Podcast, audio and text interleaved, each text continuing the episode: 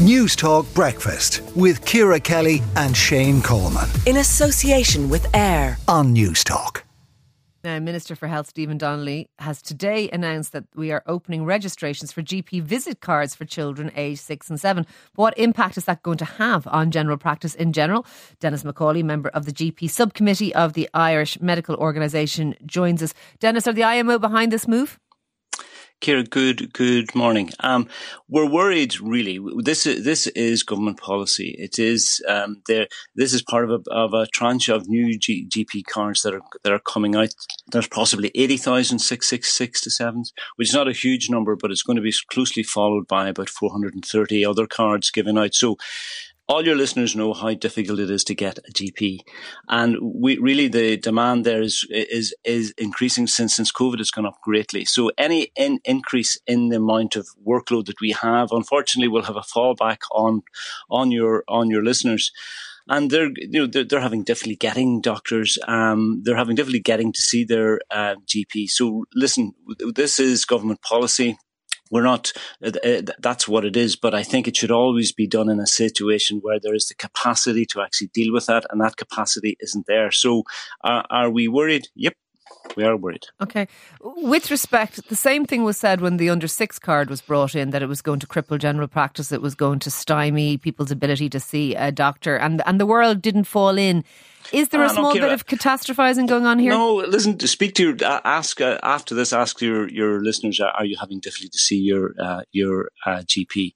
I think the under sixes sh- did exactly as it said in the in the pot. People came more often. Out of hours was very very busy. There has been a significant issue with out of hours. So I think this is this like this is this is a further development of this. Remember, general practice worked; it's still working you don't want to have a, a situation in a year or two's time where they say, Houston, there is a problem and the problem has got, actually gone. People normally general practice, remember, general practice is a filter. A lot of people come to us with a problem. We sort it out. We reassure them. We do a number of tests if it's necessary, and, they, and, they, and the patient then leaves and say, "Well, I'm fine now." Now, that isn't ha- the, what's happening now is people can't see their GP. They're going beyond us. They're going to out of hours. They're going to casualty. And that will lead to being, being seen by a doctor who doesn't know you.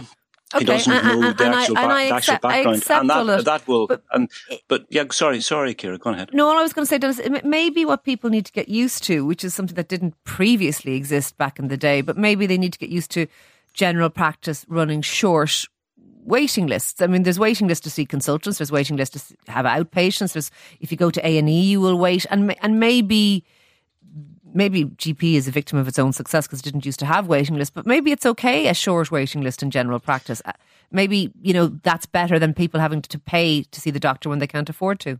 Oh, I, I think there's a fine line here, but Ciara, the, the waiting lists are getting longer. You know, to see if you ring to, to see a, a, a, an older GP now in a in a group practice, you have to wait a month to see them. Now, if you have a for for a non-urgent issue, now if you have an issue that you're ruminating for a, for a month about, I think that's not a good thing, and I think it is a situation where we have to we have to advocate for this. We have to advocate to say there is an issue. There is there is more demand out there now than we can almost handle.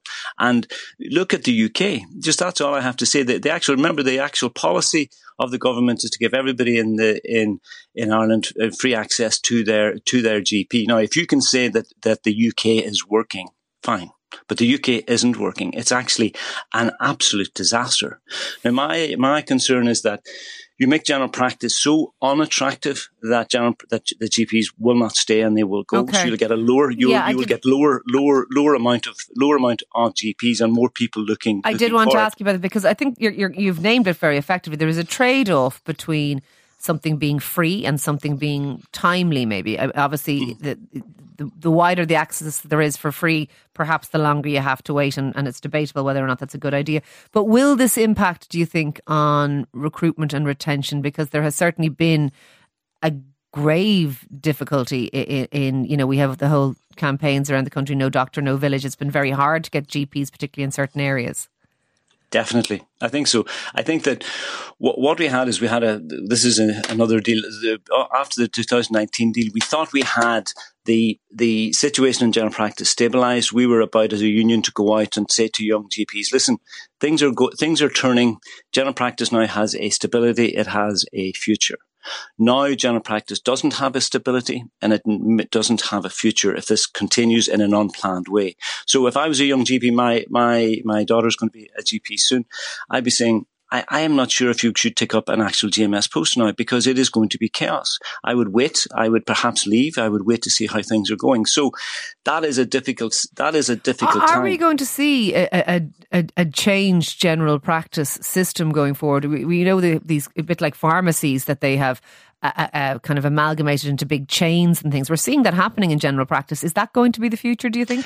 I really hope not. I think that that will, I think what you've got to, what I would always say is look at what we have. We have a really good system. where you have an independent general practitioner who is, who is advocating for your practice. And the only, the only master he has is his own business and the actual person. It works really well. Other systems are not comparable, so they are lesser. So if you want a system which is, it's a choice. Do you want the system that we have, which is probably, I think, one of the best GP systems in in in in Europe for the for the for its functioning, or do you want a lesser system? That is the choice that you mm. have to ask. Look, thank you very much for speaking to us this morning. That is Denis McCauley. They're member of the GP subcommittee of the IMO. Let us know your own experience. Would you rather pay and be able to see the doctor on the same day, or would you prefer? That we did have free access, I suppose, wide free access to general practice. But yes, you may have to wait a week or two or three or potentially four. Let us know what you think about it and your own experiences. 087 1400 106.